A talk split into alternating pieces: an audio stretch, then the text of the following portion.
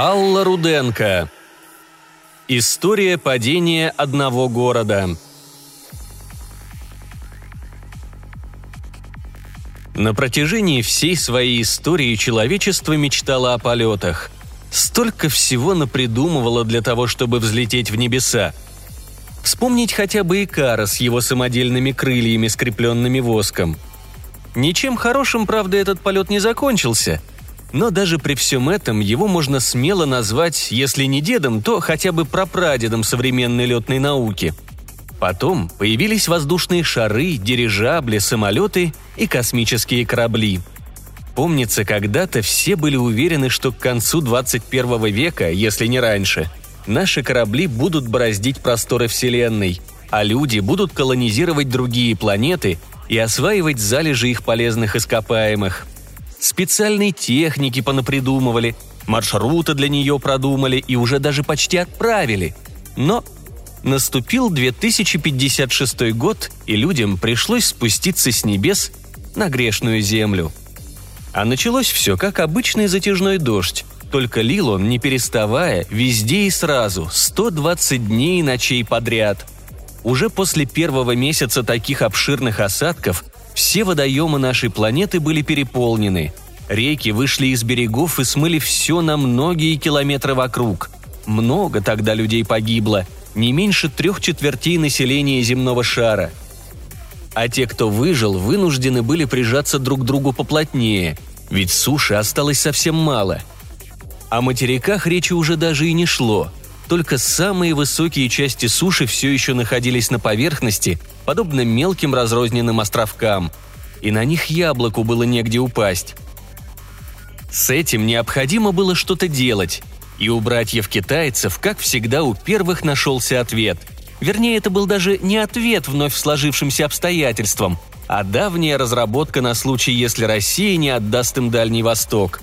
В небо поднялись первые искусственные города – Топливо к ним также прилагалось.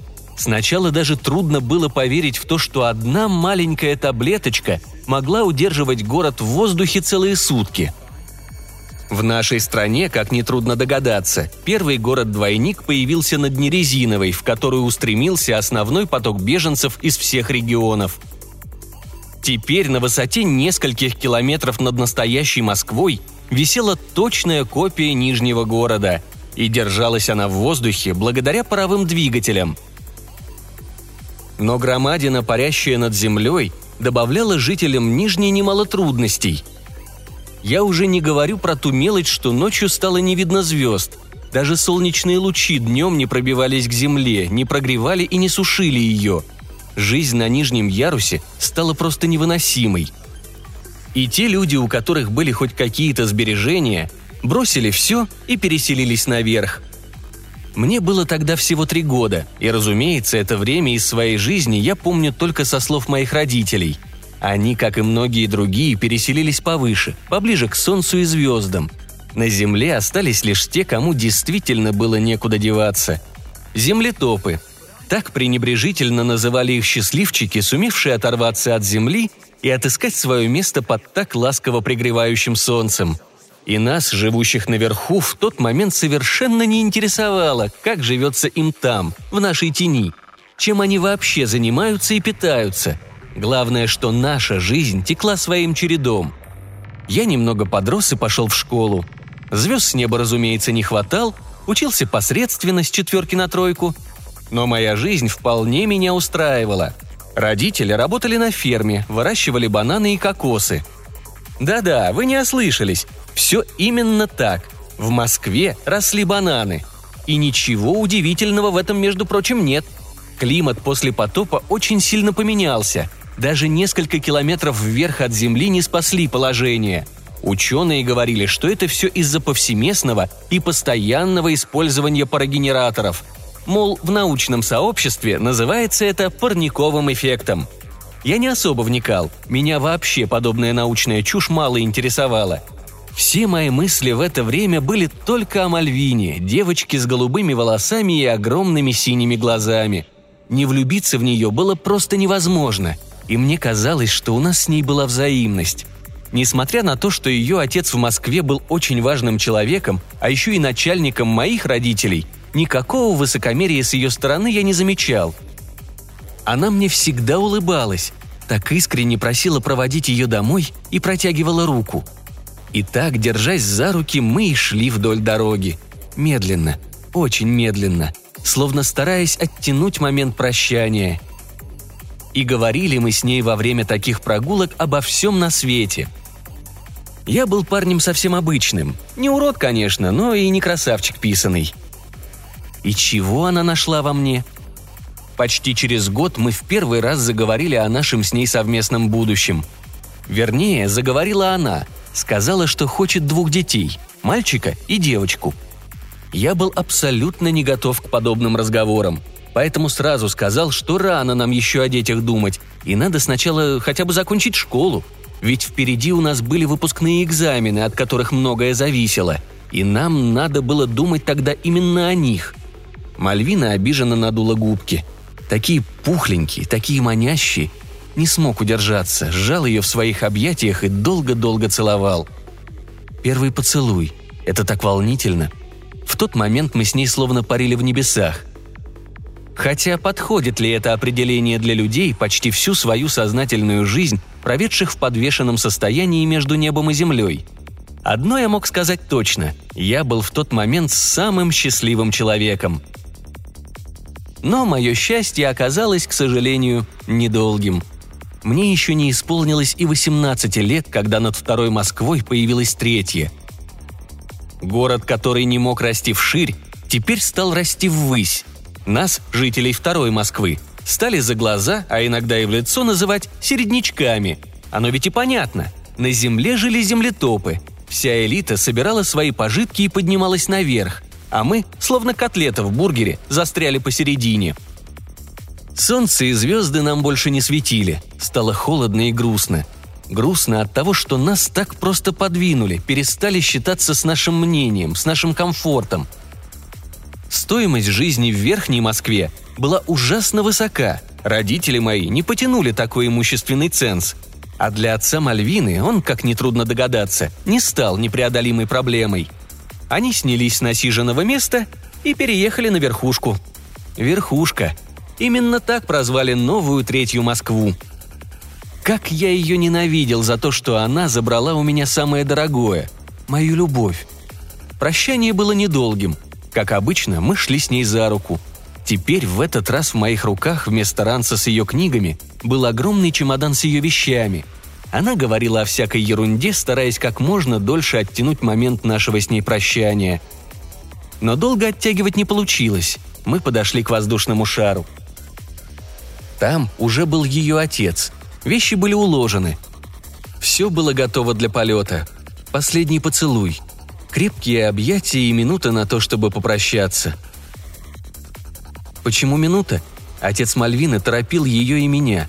Я обещал ей, что обязательно поднимусь на верхушку. Мальвина обещала меня там ждать ровно столько, сколько понадобится. Как жестоко распорядилась с нами судьба. Разлучила двух влюбленных в момент, когда они только обрели друг друга. Изначально мы всерьез даже рассматривали вариант побега. Но куда бы мы делись с подводной лодки? А вернее, из надземного города. Не к землетопам же было бежать. А здесь у отца Мальвины везде были глаза и уши. Нашли бы. Нам же хуже было бы. Я стоял, глядя на поднимающийся в небо воздушный шар, уносящий мою любовь ее отца и несметные сокровища, гарантирующие им теплый прием. На верхушку. На глаза наворачивались слезы. Но я держался. Не хотел, чтобы Мальвина запомнила меня грустным. Как-никак, рано или поздно, но я ее увижу – Рядом со мной стояли и другие люди. Они не стеснялись своих слез. Сколько семей разделило это глобальное переселение народа? Многие из них, собрав все свои сбережения, которых хватало максимум на один билет, отправляли на верхушку только одного. Чаще это был мужчина, отец семейства, который должен был там наверху трудиться, не покладая рук, и рано или поздно забрать наверх и оставшуюся во второй Москве семью – даже один билет наверх стоил столько, что здесь теперь на него заработать не было никаких шансов. Ведь все крупные промышленники и богатеи уехали, прихватив свои капиталы. Те, у кого не было денег, но было огромное желание улететь отсюда, ради одного билета в новую жизнь буквально продавались в рабство и обязаны были бесплатно несколько лет после работать на своего благодетеля. Мы с Мальвиной тоже рассматривали и этот вариант. Только мне было всего 17, и я не мог совершать перелеты без своих опекунов. И ни один богатей не согласился бы на перевозку целой семьи. Все, кто мог улететь, улетели. Все, кто не улетел, остались. Остались дожидаться своего конца – Первыми нехватку света и чистого воздуха ощутили бананы. Растения перестали расти, цвести и плодоносить. Банановые фермы вынуждены были закрыться примерно через три месяца после того, как появилась третья Москва. А через четыре месяца начались перебои с чистой водой. Домашние животные, словно почуяв что-то, все чаще сбегали из дома. Через полгода начали умирать люди. Появилась новая странная болезнь. Ее сразу окрестили чернухой, по причине того, что человек начинал чернеть сначала снаружи, потом и внутри. Это была не какая-нибудь там вирусная инфекция, которую можно было вылечить с помощью противовирусных лекарств или антибиотиков. Это был ответ организма на ряд неблагоприятных факторов, таких как отсутствие солнца, фруктов, овощей, да и в целом нормальной пищи. Но главное, что мешало нам жить, это загрязнение атмосферы парами – а надо сказать, что от каждой маленькой таблеточки пара, пропитанного ядовитыми смолами и зловонным смогом, было столько, что вторая Москва погрузилась в вечный туман. В этот раз ученые молчали. Вернее сказать, настоящих ученых во второй Москве вообще не осталось. Все они перебрались наверх, видимо, заранее просчитав неудачный исход данного эксперимента – Зато народная молва моментально окрестила этот жестокий эксперимент над людьми не иначе как геноцидом. Странно, чего же эта самая молва раньше-то молчала, когда точно так же, как и мы сейчас, погибала первая Москва? Хотя нам, наверное, до них не было никакого дела. Как и не было до нас теперь дела, утопающим в роскоши на верхушке власть держащим. Прошло еще несколько месяцев, и я стал совершеннолетним – к этому времени я остался абсолютно один. Родителей съела чернуха, а все другие наши родственники остались когда-то в первой Москве. Мы почти сразу забыли о них и старались больше не вспоминать. Теперь мне было стыдно от того, что я даже не знал их имен. Вот такие вот мы, Иваны, не помнящие родства.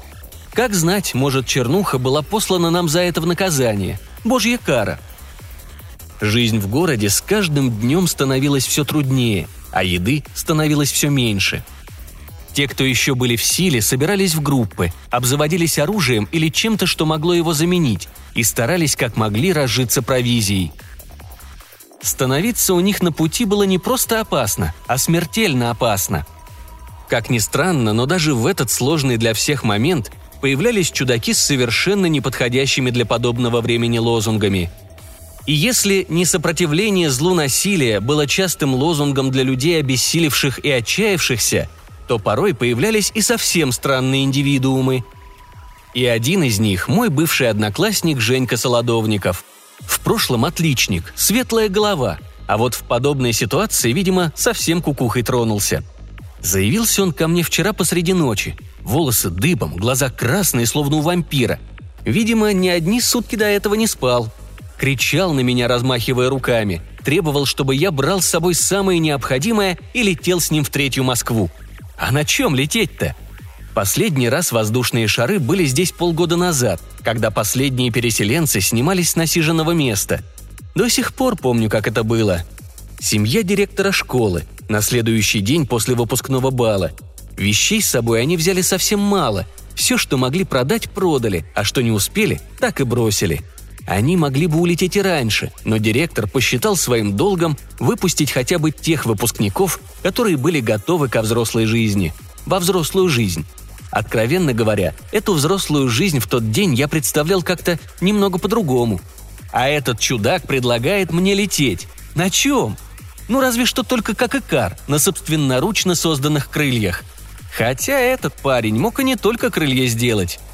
В седьмом классе, к примеру, из всякого хлама с помойки он моноцикл изобрел. Правда, пользы от него никакой не было. На одноколесном никто так и не научился кататься, а до ума довести его он так и не смог.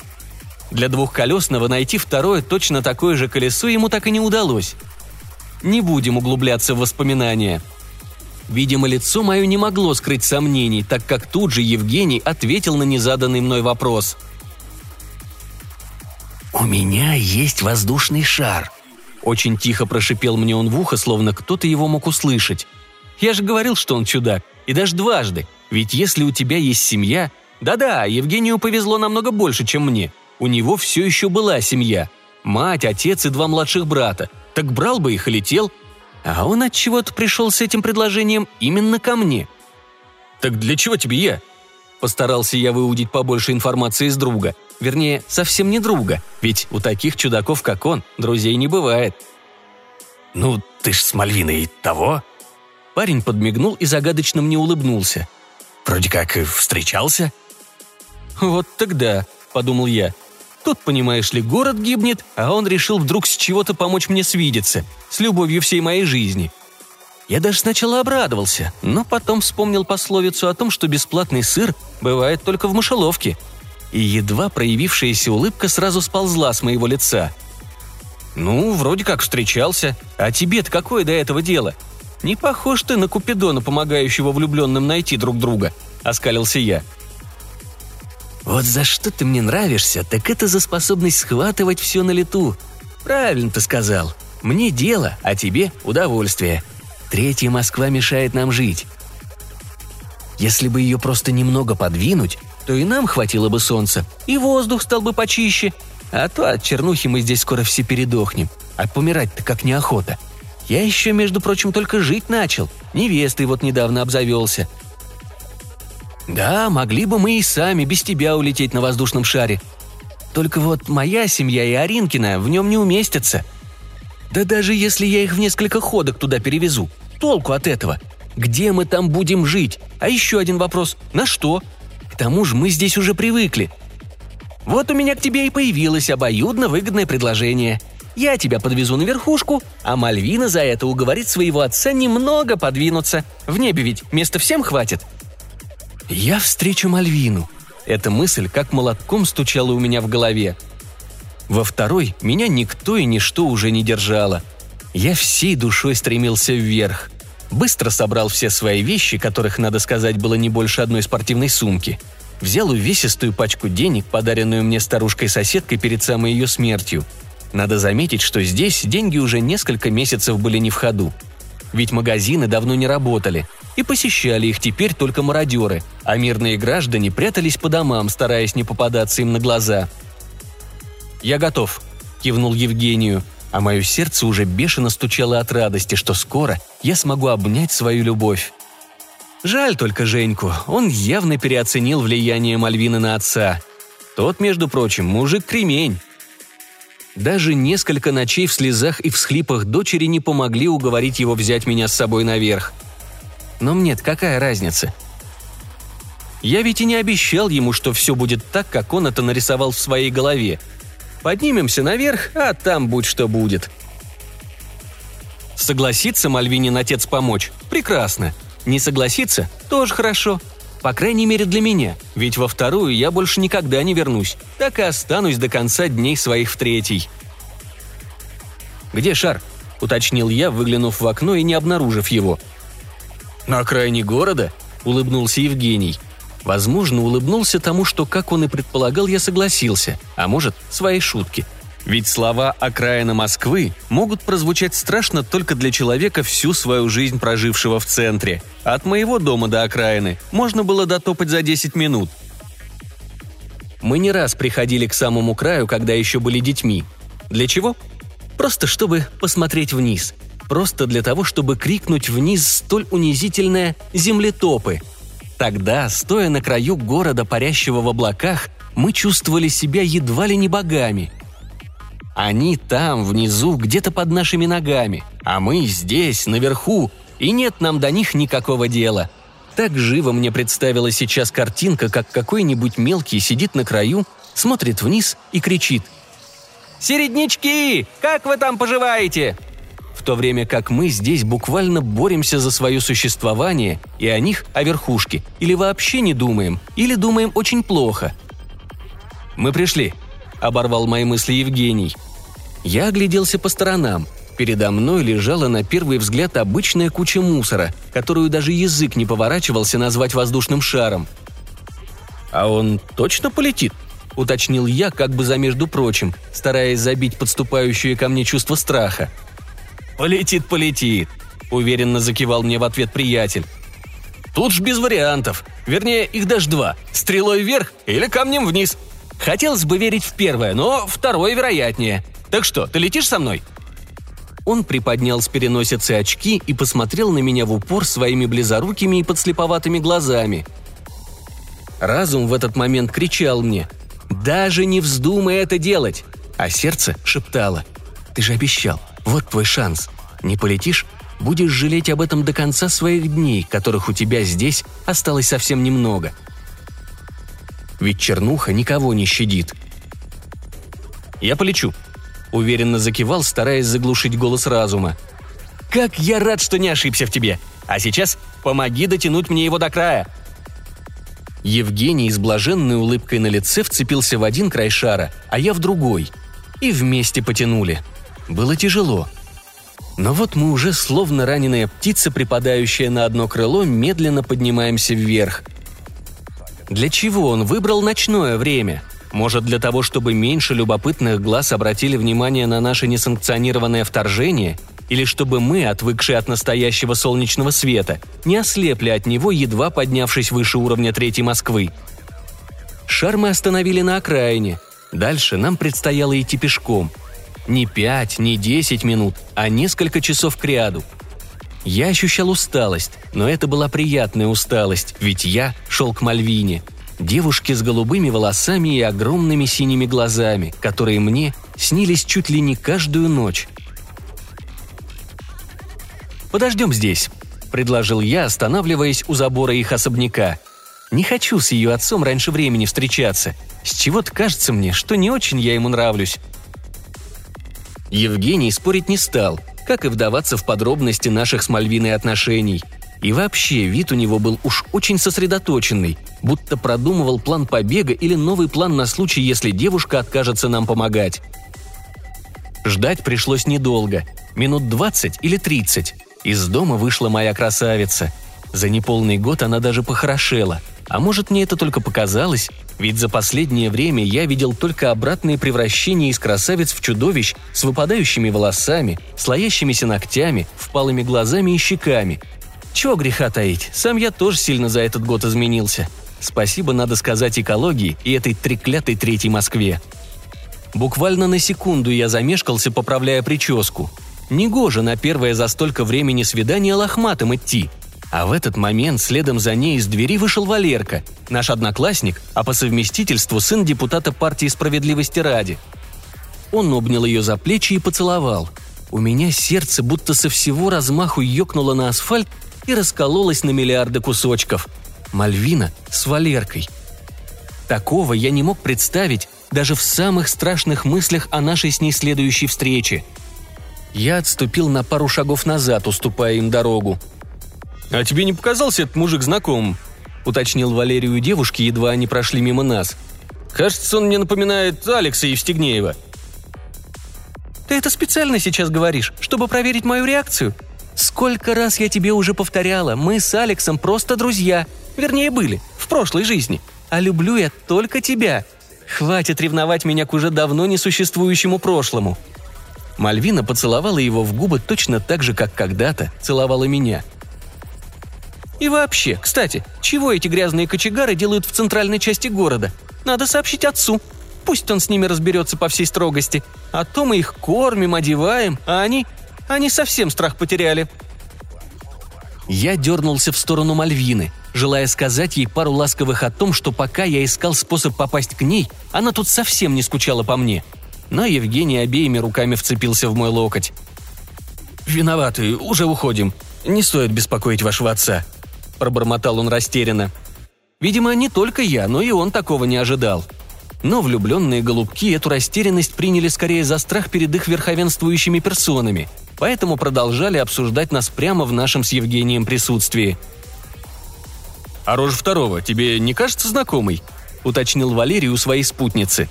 «По-моему, он похож на того чудаковатого отличника из нашего класса. Евгением, кажется, звали.